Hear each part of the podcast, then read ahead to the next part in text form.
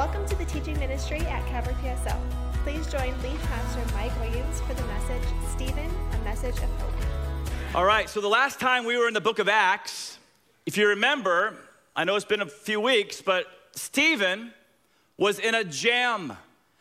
After winning a debate with certain Jews in a certain synagogue in Jerusalem, after he won the debate, all of a sudden Stephen is violently seized and he's brought before the mighty Sanhedrin.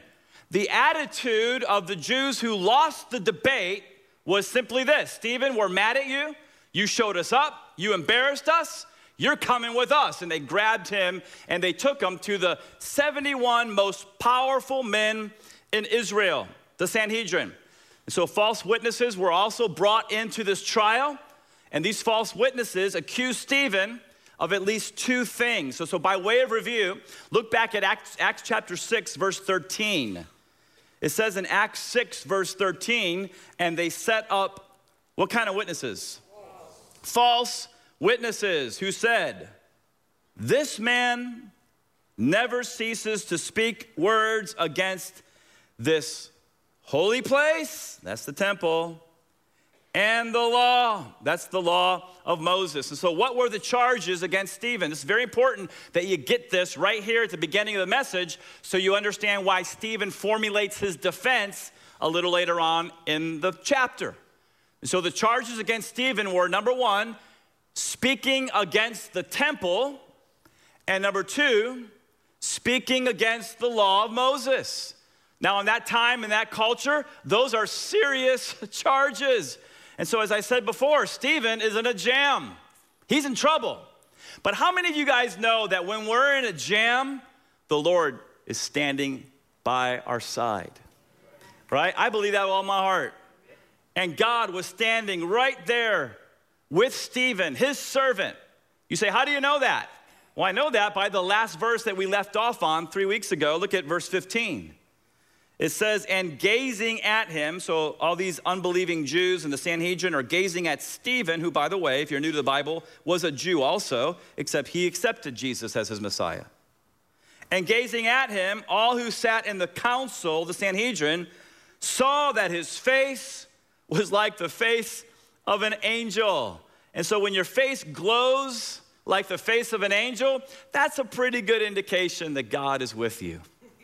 So we're going to pick it up now in verse 1 of chapter 7. And the high priest, maybe Annas, I really think it's Caiaphas. And the high priest said, looking down his arrogant nose at Stephen, Are these things so? Now, how does Stephen respond? Does he get in the flesh? Does he start yelling? Does he say, They're liars, they're false witnesses, they're making all this up, they're just mad because I ate their lunch in a debate, on and on and on? Is that how he reacts? Yes or no? No. Instead of being in the flesh, Stephen's in the spirit, and he gives them a Bible study. I like that. He just gives them a Bible study, and it's very long, by the way. You think I'm a long winded preacher.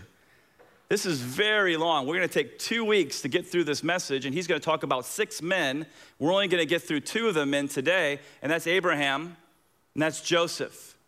And so, are these things so? Verse 2 And Stephen said, Brothers and fathers, see how respectful he's being?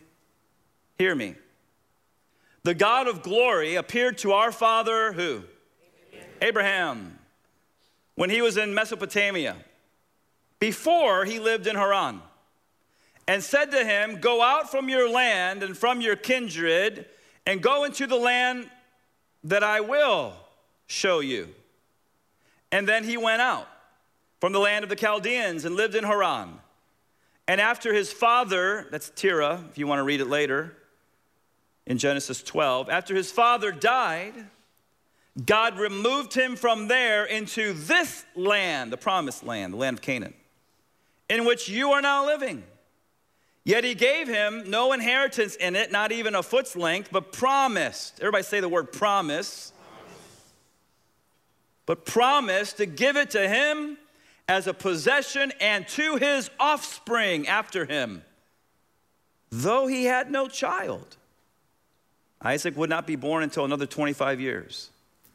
Verse 6 And God spoke to this effect that his offspring would be sojourners in a land that's Egypt, think now Exodus, sojourners in a land belonging to others who would enslave them and afflict them 400 years.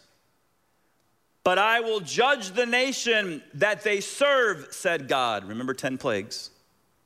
And after that, they shall come out, think of the Red Sea, and worship me in this place. They ultimately made it with the help of Joshua into the land of promise. Verse 8 And he gave them, or gave him, Abraham, the covenant of circumcision. And so Abraham became the father of Isaac and circumcised him on the eighth day.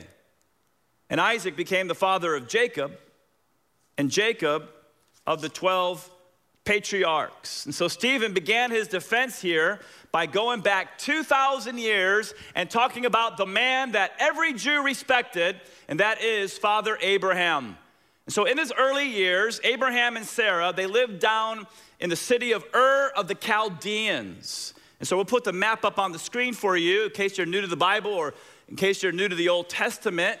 And so on the bottom right hand of your screen, if you see a little body of water, just say amen. So I know you're looking at it. That's currently the Persian Gulf, right? Right above there would be Kuwait, modern day Kuwait, and Iraq. And then look over to the left a little bit from the Persian Gulf, and you see the ancient city of Ur. That's where Abraham and Sarah lived. That would currently be in modern day Iraq near the uh, Kuwaiti border.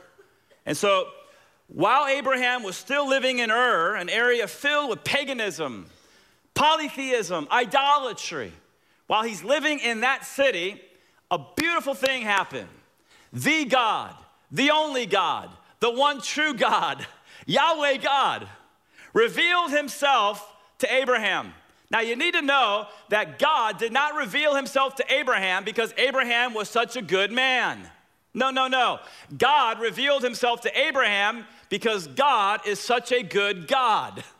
This divine revelation that Stephen is referring to in Genesis chapter 12, this divine relationship of the Lord revealing himself to Abraham is an act of sovereign grace. And Abraham, in no way at all, deserved it.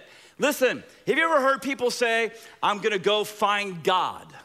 I gotta find God as if God is lost. Ladies and gentlemen, God is not lost. We're lost, right? Abraham didn't go looking for God as if God is lost. God went looking for Abraham because Abraham was lost. C.S. Lewis, one of my favorite authors, said this Agnostics talk cheerfully of man's search for God, but they might as well talk about the mouse's search for the cat. Have you ever seen a mouse stalking a cat? Right? There's a little kitty in the corner sleeping, and there's the mouse ready to pounce on the cat. Has anybody ever seen that? No, it doesn't happen. But I think we all have seen cats stalking mice. Have you ever seen a, a cat stalking a, a mouse? If you haven't, go to YouTube. I went there yesterday. I saw some really cool videos of cats stalking mice. Now you know what your pastor does in his study time on Saturdays. And so, if you have a relationship with Jesus Christ, listen, it's not because you searched for him, it's because he searched for you. Specifically, the Father went looking for you. Jesus said in John 6 44, No man can come to me unless the Father who sent me draws him. And so, really, it's not because we're so good, it's because he's so good. God searched for you, not to eat you, but to love you and to forgive you and to cleanse you and to make you his son, make you his daughter. How many of you are glad that God found you? I am so glad he found me. So glad. And if you in your heart saying, no, it's about me finding God or me working to God, listen, you need to repent of your arrogant heart because that's man made religion and that road leads to hell. By grace are you saved through faith, and that's not of yourselves. It's a gift of God, not of works, lest anyone should boast. And so the Lord appeared to Abraham, and he said this in Genesis 12 1, go. So everybody say, go. go. He may be saying that to some of you today. Not to get up and leave the service right now, but to go and do his will. Go from your country and your kindred and your father's house to a land that I will show you. And I'm wondering if Abraham struggled with this a little bit. You know, he, he may be thinking a land that he will show me. In other words, he's not going to show me the land that he wants me to settle in until later. Uh, he, is God saying that he wants Sarah and I to pack our bags and, and just start walking? Where? How will we know the way? And so we got to look at the rest of God's promise. Again, I will make you a great nation, he says. And I will bless you and make your name great so that you will be a blessing. Again, I think Abraham may be struggling a little bit. We all struggle, right? We're all human. We still live in this fallen world. We're not home yet. We're not in our glorified bodies. I think he probably was struggling and he's thinking, man, God wants me to leave everything I know, everything that I love. He wants Sarah and I to pack our bags, but he won't tell us where we're going. And now he's saying he's going to make us into a great nation. But how in the world can Sarah and I become a great nation? We don't even have a son yet. Here's a question you can answer out loud What did Abraham need in this situation? One word. What is it? Faith. Abraham needed faith that God would keep his promises and that God would show up and come through for him. And faith is exactly what Abraham had because it goes on to say in Genesis 12 4, so Abram went. I love that right there. So Abram went as the Lord had told him. Even though he didn't know where to go, what does Abraham do? He takes a step of faith and he's trusting that God is going to show him the way. And that's exactly what the Lord did. We go back to our map and we see that they started in Ur of the Chaldeans. God tells them, I want you to leave your family um, but, you know, he compromised a little. He took his dad Terah and his, his nephew Lot, and that's another sermon for another time, but they made it up to Haran. So they left the modern day uh, Iraq area. They went all the way north to Haran, which would be modern day Turkey, right around the northern border of Syria.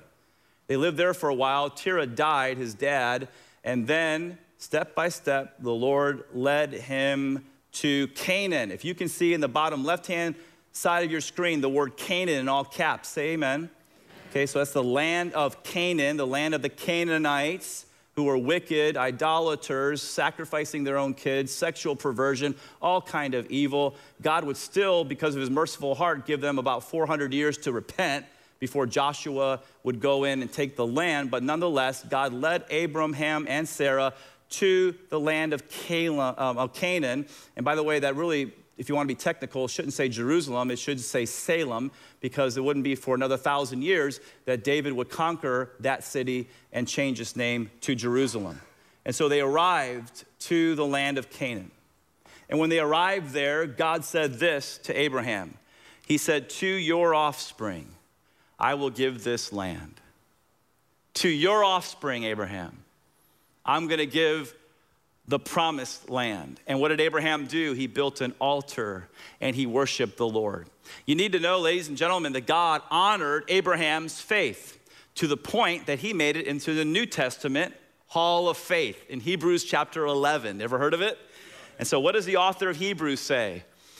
In your New Testament, the author of Hebrews says, by faith, everybody say faith this is what Stephen's trying to get across to the Sanhedrin. This is why he's preaching this Bible study. Because they think it's all about the law, they think it's all about the temple. No, no, no, no.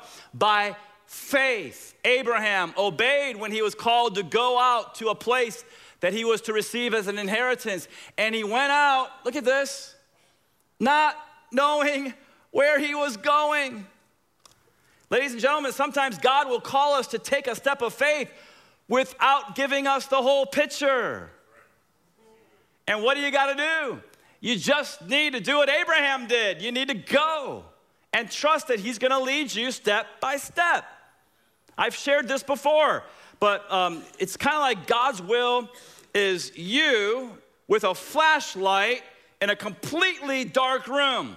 And God gives you the flashlight, the revelation of His Holy Spirit, either through the Word of God or through a witness of the Holy Spirit confirmed by elders. And He gives you this flashlight, and all He does is He points it down at your feet.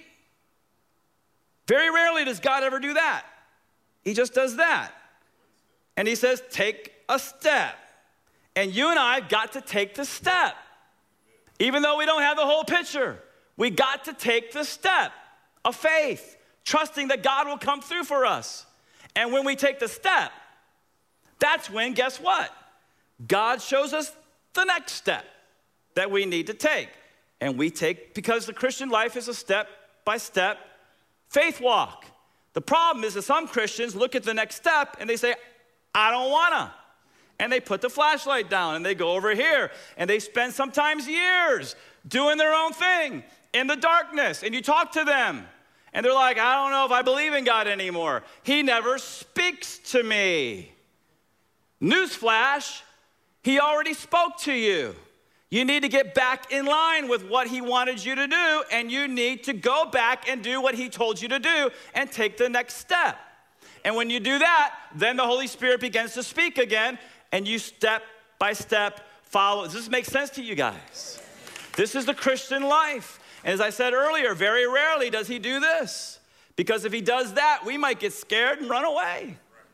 I remember when I was 18 years old, I knew the Lord for one year. He called me to be a pastor. I didn't know what in the world to do. I thought that Psalms and Proverbs followed the book of Revelation because somebody gave me a Gideon's Bible and they threw Psalms and Proverbs in the little Bible after Revelation. I didn't know anything about the Bible. But all I, knew, all, I, all I knew was just take the next step. So I went to Bible college. Right? Now, if God at 18 would have done this and showed me what I would be doing right now as a 52 year old, I, I, I would have probably done one of three things. I would have dropped the flashlight and run away. Or two, I would have got a big head thinking, wow, look what I'm going to be doing. When, how many of you guys know God doesn't use people with big heads? Or number three, I would have said, I, I, I just, I'm, I do not really want to do this. And so God didn't do this. He just did step by step by step. And as I'm taking these steps of faith, what is He doing? He's humbling me. He's equipping me so that I can handle what I'm going to handle later on in life. And He's causing me not to fear because He always shows up in everything He calls us to do. This is God's, God's way of leading us. And Abraham and Sarah followed God step by step, and eventually He led them to the promised land. So be patient with God. Just take it a step at a time. Just so be obedient at the next step. And so there was another promise that God had to fulfill. Not only would He give His descendants the promised land, but He would make them into a great nation. Now, you guys know the story. I don't have time to go through all of it, but at, initially, Abraham, he wanted this covenant promise to be inherited by Ishmael. You remember Hagar, Sarah's handmaid? And so Sarah's not getting pregnant. She says, Hey, you know, you can have my handmaid. And so uh, Abraham takes Hagar as wife, and Ishmael's born. And and, and, and Abraham wants the inheritance, the covenant, the Abrahamic covenant to come through Ishmael and his descendants. But God says, no, I have another plan. My covenant will be established through a son that Sarah will give birth to Abraham, 90 year old Sarah. And in Genesis chapter 17, when, God, when Abraham hears that Sarah is gonna have a boy, what does he do? He literally says that he falls on the floor and laughs He's thinking, I'm 100 years old, and Sarah's 90 years old. Oh, that Ishmael, he's already born. oh, that Ishmael may live before you. And God says, no. And here's the thing they struggled. It didn't make sense. But eventually and ultimately, Abraham and Sarah believed God's promise, and Sarah got pregnant at 90. She got pregnant, and nine months later gave birth to Isaac. The word Isaac, does anybody remember what the word Isaac means? Laughter. And when you read Genesis 17, Abraham hears from God, Sarah's gonna get pregnant, he laughs. Genesis 18, Sarah's in the tent, she overhears that she's gonna get pregnant, she laughs. But who gets the last laugh? The Lord, who always keeps his promises, ladies and gentlemen, even when they seem impossible. Check out again what the author of Hebrews says. Therefore, from one man, Abraham, and him as good as dead, he's 100 years old, were born descendants as many as the stars of heaven. and as many as the innumerable grains of sand by the seashore. God kept his promise to Abraham and did great things through Abraham and Sarah. And here's the point I want you to get this morning God will keep his promise to you, and he'll do great things for, through you. But you gotta take the step of faith, you gotta trust him. And sometimes he'll give you a promise and it'll be years before it actually happens. Abraham was around 75 when he initially made this promise that I'll make your descendants a great nation. He doesn't have Isaac until he's 100. That's 25 years. But guess what? Abraham believed God. And you know what? In year two of this church, God spoke to my heart and said, One day you'll have a Christian school. And I thought it would come a lot earlier than it's coming. But I'm so excited that this summer we're going to look across the street and that land will be cleared and we'll see buildings start to go, starting to go up. And God will keep his promise. And listen, if he tarries, thousands of kids will be affected and equipped in a positive way. Take the step of faith. Now, why in the world does Stephen share Abraham's story with the Sanhedrin? Why is he sharing all this? Because he wants to demonstrate how much he knows about the Bible? No. He's, he's, he's sharing this about Abraham with the Sanhedrin because Abraham was the father of faith and it was all about faith. Listen, what were the charges against Stephen? He speaks against the temple, he speaks against the law, and the Sanhedrin's heads exploded. Why? Because here in AD, around AD 34, everybody say AD 34, the Sanhedrin still thinks it's all about the temple and it's all about the law. Keep the law, they would say. If they were standing here today, keep the law of Moses, and you all can earn a right standing before God. By the way, nowhere in the Bible does it ever teach that. In fact, Paul had to refute that in Romans 3, 4, and 5. And so, but this is what they taught keep the law of Moses, and you can attain a right standing before God. Keep bringing your animal sacrifices to the temple so that those animals, that the animal's blood can, can cover or temporarily atone for your sin. But, ladies and gentlemen, Stephen had a different message, and his message was all about Abraham and faith. Think this through with me. Abraham was justified by faith. Listen, right around 18, 1900 BC, 2000, let's say, rounded off. 2000 BC, Abraham. Go forward in time, right around 14, 1500 BC, we'll round it off to 1500 BC. Who comes down Mount Sinai with tablets? Moses. Abraham, 500 years or so. Moses, go another 500 years, right around 900,000, we'll round it off to 1,000. Here you have David and Solomon, and Solomon builds the temple. Listen, Abraham was justified by faith 500 years before the law and before the tabernacle. And Abraham was justified by faith a thousand years before there ever was a temple. Are you guys understanding why Stephen is sharing this to the Sanhedrin? I want somebody to say amen that you're, you're, you're getting this and you're understanding this. Now, don't misunderstand me. Did the law have its place under the old covenant? Yes or no? Yes. Yes. yes. The law had its place, not for us to keep the law and attain a right standing before God. No. The law was given to show us our sin and need for a Savior.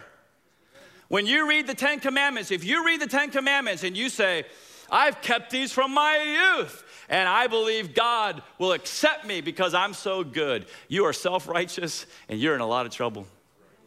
But if you read the Ten Commandments and you say, God, have mercy on my soul, I'm a sinner and I need a Savior, then the law is working its purpose in your life. The law had a purpose under the old covenant. Did the temple have a purpose under the old covenant? Yes. Those animals did temporarily atone for sin. But we're now in AD 34. Christ has come, the Lamb of God, who, listen to this, doesn't just cover our sin, He takes away our sin. And Jesus Christ hung the perfect sacrifice. And through that perfect sacrifice, he initiated a new covenant, not based on the blood of bulls and goats that was offered in a physical temple, but based on his own blood that he presented to the Father in the heavenly temple. And the veil was torn, and God says, Come on in. I love you. I'll embrace you. It's about faith. Faith. Everybody say faith. faith. Stop with the works. Stop thinking you're so good and you have to attain your position before God. That will damn your soul to hell. You have to have this mindset. Nothing in my hand I bring, simply to your cross I cling. And you need to look at Christ and say, Your death was sufficient for the, for the forgiveness and payment of all my sins. And you rose again the third day, and I'm clinging to you, Christ, alone. And then the Holy Spirit will come inside of you and change your life. It's not religion, it's relationship. And if Christ died once for all, why did they still need a temple? If Christ died once for all, why did they still need sacrifices? How sad that the Sanhedrin rejected this message. As far as we know, they continued to idolize their temple until the year AD 70, when the Romans came and burnt it and tore it down. Here's your next point Stephen wanted the Jews to stop focusing on the temple and start focusing on who? Jesus Christ. I'm out of breath. I got to start working out again. Jesus. Focus on Jesus. Don't focus on holy places. What do so many religious people do today? They focus on holy places, holy objects, temples shrines, so called. When we were in Israel, we went to a church called the Church of the Holy Sepulchre. And while we were there, and by the way, it took us like 20 minutes to get in there because it's like a rock concert trying to get into that church. But when we finally got there, we saw a number of different sites. This is the area where Jesus was believed to be crucified and buried. But that stone right there is called the stone of anointing, the stone of unction. And I happened to get a little snapshot as I was walking by. But you say, well, what are those people doing? Well, this is the stone that they believe that Jesus' body was prepared for burial. That they actually laid his body on this stone and they prepared it, they anointed it. So, this is called the stone of anointing or the stone of unction.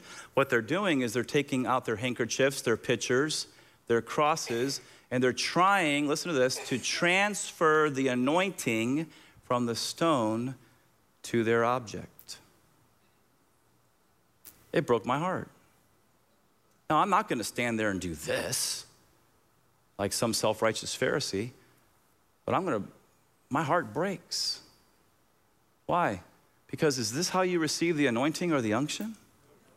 No, you shall receive power when the Holy Spirit comes upon you.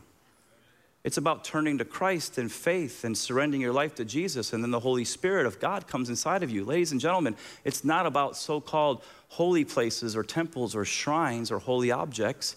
It's about the Holy Spirit, Christ in you.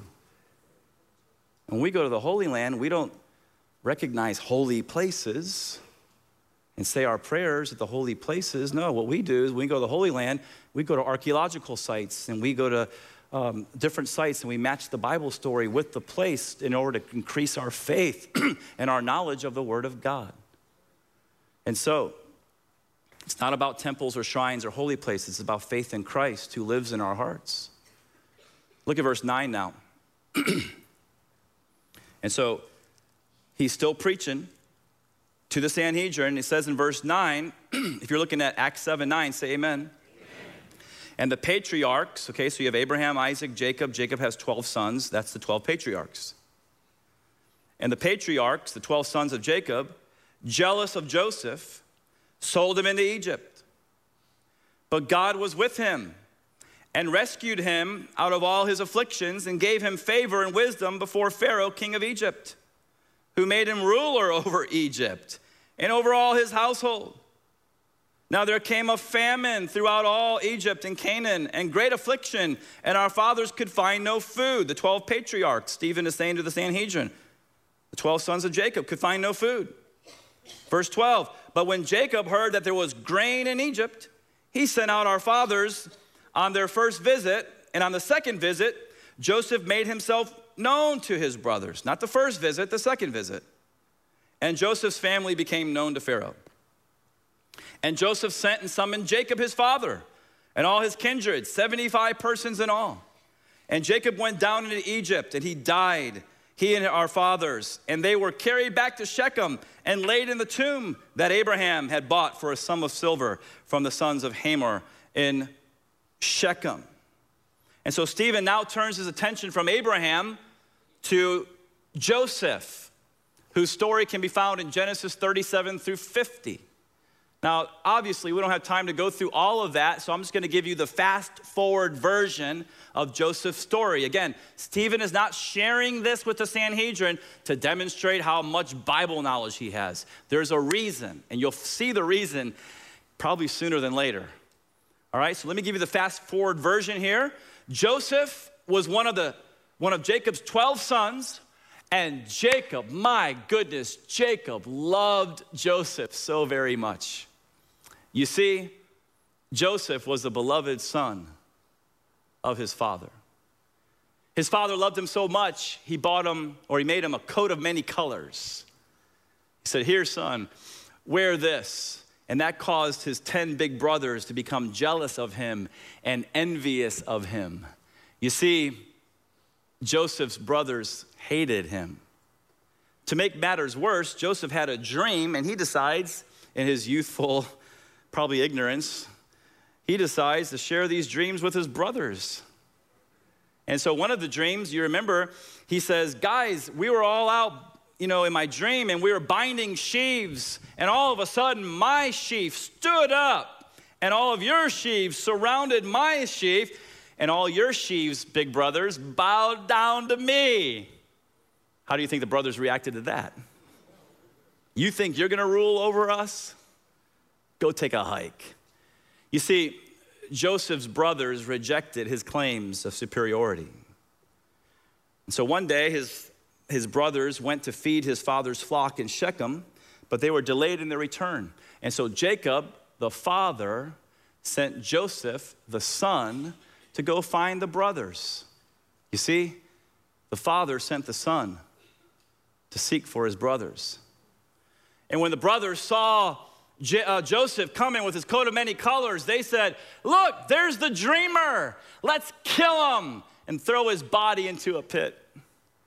You see, Joseph's brothers plotted to kill him. Now, of course, as the story goes on, they didn't kill him. They sold him for 20 shekels of silver to a band of Ishmaelites who were heading down to Egypt. You see, Joseph was sold out of envy and they took his coat of many colors after Joseph is riding off in the sunset as a prisoner of the Ishmaelites. They take his coat of many colors. How are we going to explain this to dad? They sacrifice a goat and they put goat's blood all over his coat of many colors. And they say, Look, dad. And the dad weeps and says, My son has been killed by a wild animal. In the meantime, Joseph and the Ishmaelites arrive in Egypt and they sell Joseph to Potiphar, an officer of Pharaoh. And Joseph becomes a slave in Potiphar's house. Because Joseph walked with the Lord, listen to this, he walked with the Lord. He had a tight relationship with the Lord, so the Lord blessed him. Everything, it was kind of like everything this kid touched turned to gold. And so Potiphar's like, hey, I want some of that. And he put him in charge of his whole house. And so Joseph is now in charge as a servant of Potiphar's house. Now you need to know that Joseph, if you're new to the Bible, he was a handsome guy. And his um, uh, Potiphar's wife, Mrs. Potiphar, the Bible says she cast longing eyes on him. The interpretation of that is she was attracted to him, and she actually tried to seduce him while her husband was away. But Joseph was a man of character, and he would not give in to temptation. No matter how beautiful Potiphar's wife was, he resolved in his heart, I will not sin against the Lord. I will do what's right. You see, Joseph was tempted, yet without sin. And the woman became so desperate. One day her husband left. She became so desperate, she grabbed Joseph's coat and she yells, Lie with me. She was the first desperate housewife, by the way. Lie with me. And what did Joseph do? Guys, listen, if, if you're a guy in the room, say amen. He ran. Stop trying to stand up to sexual sin. Stop trying to stand up to pornography, thinking that you can overcome it in your own strength. Listen, guys, run. And keep running for the rest of your life. Joseph ran away and left his coat with her, and she was so upset. She scorned. And how many of you ever heard the, the, the, the saying, hell hath no fury like a woman scorned? She, she goes to Potiphar, he raped he raped me. And so Potiphar throws him in prison. You see, Joseph suffered for sins he didn't commit. And he goes to prison, and once again, God's hand of blessing is upon him. Everything he touches turns to gold, and so soon he becomes the head of the prison. And that's where he meets Pharaoh's butler and baker, who ticked off Pharaoh and got thrown into the slammer. And the butler and baker each have a dream. I'm going really fast, eh, right? Through this, all this. They each have a dream, and uh, Joseph's like, I can, I can interpret your dream with God's help. So it was good news for the butler, bad news for the baker. He said, Butler, you're going to be restored to your position with Pharaoh. Baker, not so good with you. You're going to get hung. And exactly like Joseph said, it happened. But Joseph told the baker, the, the butler, before he left prison, he's like, hey man, talk to Pharaoh. Tell him about me. I'm, I, I'm innocent. I shouldn't be here. But the butler forgot Joseph. Two years later, by the way, this is why I don't buy in to the TV preachers and the health, wealth, prosperity gospel. The reason why is because Joseph is a godly man. He is blessed, but he's in prison. He's suffering and ladies and gentlemen, sometimes God will use suffering to conform you into the image of Christ. But don't believe everything you see on TV.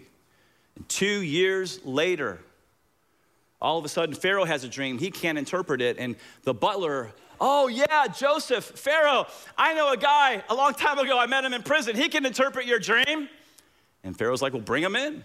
And so Joseph gets cleaned up. He shaves his beard. He puts on nice clothes. He walks. Pharaoh tells him the dream. He interprets the dream.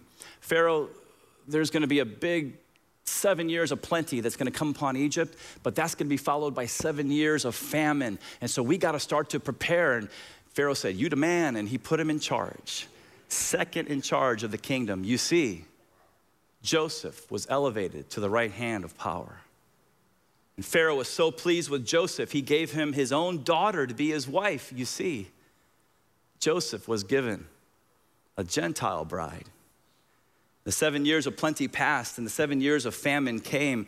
People started to starve, so everybody in Egypt came to Joseph. Not only that, but people around the world came to Egypt, to Joseph, to get grain. You see, Joseph became a savior for the world. And eventually, his brothers also came from Canaan to Egypt looking for grain. And when they came before this great ruler, what did the 10 big brothers do? They bowed down to Joseph, not knowing who he was, but just like Joseph had dreamt 20 years earlier. They bowed down. They didn't recognize him. You see, Joseph's brothers didn't recognize him the first time. But during their second visit to Egypt, he reveals himself I am Joseph. And they got it the second time around. So, because of how badly uh, they had treated uh, Joseph, the brothers thought, We're dead, he's gonna kill us. But instead of that, Joseph embraces them, weeps over them, and he forgives them. You see, Joseph forgave his brothers and restored their relationship with him. Why in the world would Stephen share this message about Joseph with the Sanhedrin? I think it's because of the striking similarities between Joseph Listen, if you're with me, say amen. amen. Between Joseph and someone the Sanhedrin needed to bow their knee to. You see, all unbelieving Jews in the first century in the Sanhedrin, they're a type. Well, I'm sorry, Joseph's brothers are a type of the unbelieving Jews. But who is Joseph a type of? You tell me. Jesus Christ. You see, just like Joseph, Jesus was the beloved son of his father. His brothers hated him and rejected his claims. The father sent him to seek for his brothers, but what did the brothers do? they plotted to kill him. Just like Joseph, Jesus was sold out of envy. He was tempted yet without sin. He suffered for sins he didn't commit, and he was elevated to the right hand of power. And just like Joseph, Jesus was given a Gentile bride. How many of you guys are here? You're Gentile and you're happy about that point. I am so glad. I am so glad we've been grafted in. We've been grafted in, ladies and gentlemen. We are sons and daughters of Abraham, the father of faith. Please read your Bible so all this stuff connects in your heart. Just like Joseph, Jesus became the savior of the world. His brothers didn't recognize him the first time, but the second time, he will forgive his brothers, his Jewish brothers. All Israel will be saved, right? Isn't that what Paul says in Romans 9? He will forgive his brothers and restore their relationship. And so, just as Joseph's brothers bowed the knee to him, so the Sanhedrin needed to bow their knee to Jesus Christ. And I want to leave you with this verse Philippians chapter 2, verse 9. Speaking of Jesus, Paul writes, Therefore, God has highly exalted him and bestowed on him the name that is above every name, so that at the name of Jesus, everybody say Jesus. Jesus. At the name of Jesus, listen to this every knee should bow in heaven and on earth and under the earth, and every tongue confess that Jesus Christ is Lord to the glory of God the Father. The question is have you bowed your knee? The question is have you bowed your knee to Jesus Christ? You say, everything's wrong in my life, everything is, is, is, is topsy turvy. I, I can't figure life out. I don't know what's going on. There's an answer, and it's not in the bookstore at the mall. The answer is Jesus. His name is above every name. And if you bow your knee in this life, you surrender your life to the Lord Jesus Christ, listen, everything will make sense. Everything will not be perfect. There'll still be hardship and, and suffering, but listen, instead of you being the center or me being the center, Christ will take center place. And all will be well, both in time and eternity. Amen. Give your life to Jesus. And so, the way we're going to end the service is I'm going to ask the prayer partners to come on forward right now, and the pastors and elders as well. And if you're here today and you need to give your life to Jesus, listen, no one's going to judge you in this place, but we want to help you. All of us were exactly where you were at one point in our lives lost, sinners, in need of a Savior. And so, if you'd like to give your life to Christ, we would love to talk to you. And one of the elders or pastors in the middle uh, would love to be able to share with you for a few minutes right after our closing prayer. So, all you have to do is come forward. You say, Well, you know, I don't know if I want to do that. Listen, just, just do it. You'll never regret it. I want to ask everybody here all of those here that gave, have given your life to Jesus, was it worth it? Yes. Yes. yes.